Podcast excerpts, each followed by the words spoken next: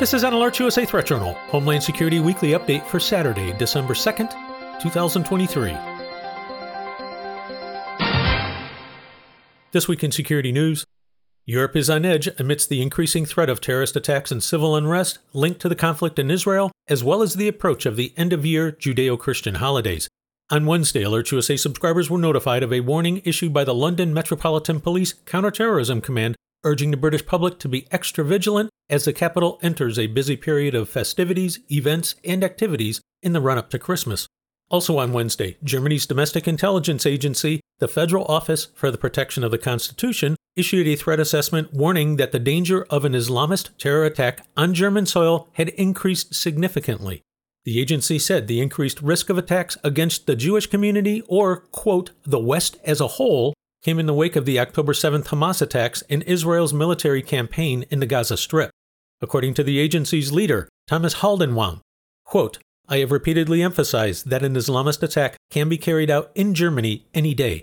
He continues, quote, the dimension of the Hamas attacks and the associated worldwide publicity are motivating Islamic State and Al Qaeda to make expressions of support that previously seemed hardly conceivable.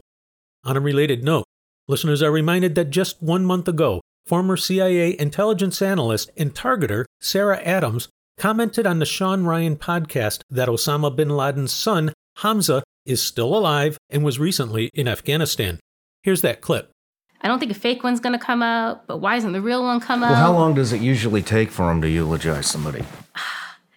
I mean, they usually do it before they name the next leader.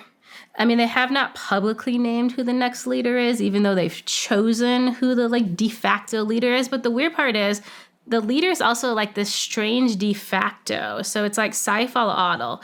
But they're like, well, he kind of leads like the military side of Al-Qaeda. And then bin Laden's son is still alive. So so the US reported him being killed in 2019. So Hamza bin Laden, the heir to Osama bin Laden is alive in Afghanistan too, but he doesn't want to be the leader of Al Qaeda, so it's unclear what role he's playing. So yeah, so Al Qaeda hasn't actually made clear like this is our Amir, which is interesting. So hold on, we reported Bin Laden's son was killed in 2019. Correct. When did we or you find out that he was still alive? Um, last September, his brother came to um, Afghanistan to visit him. How do you know that? Because his brother came to Afghanistan to visit him. gotcha. All right. I'll stop asking questions. Alert USA cautions that with the approach of Christmas and other end of year religious and cultural activities, large public gatherings such as outdoor markets and festivals have been targeted for terrorist attacks on a number of occasions in the past. These include the 2016 Berlin Christmas market truck ramming attack by a Tunisian national that killed 12 and injured 56, the 2018 Strasbourg Christmas market mass shooting that killed 5 and wounded 11, and the 2021 Waukesha Christmas Parade vehicle ramming attack that killed 6 and injured 62 others. And on Thursday of this week, German prosecutors announced the arrest of two teenagers allegedly planning to set off a truck borne incendiary device at the Christmas market in Leverkusen near Cologne. Prosecutors alleged the two teens, one an Afghan German dual national and the other a Chechen, planned to leave Germany after the attack to join an element of the Islamic State in Afghanistan.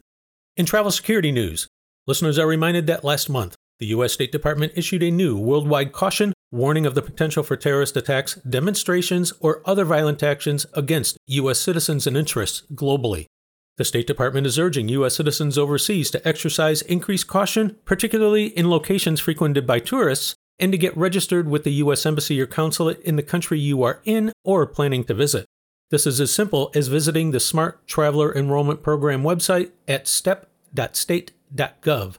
In addition to U.S. government travel guidance, it is also highly useful to visit the equivalent websites of the Canadian, Australian, and UK governments to see what those nations have to say about your destination, as the content of security assessments can vary widely. Links to those foreign government sites can also be found in a weekly Threat Journal email newsletter. If you are not a subscriber, simply visit threatjournal.com to sign up. A copy of this week's issue will be immediately sent to you via email. If you would like to receive Homeland Security related threat and incident alerts on your mobile device, such as those mentioned in this podcast, visit alertsusa.com.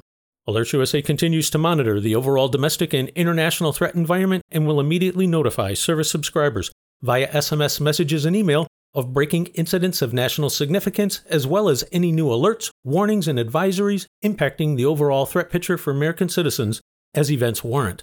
This has been an Alert USA Threat Journal, Homeland Security Weekly Update for Saturday, December 2nd, 2023.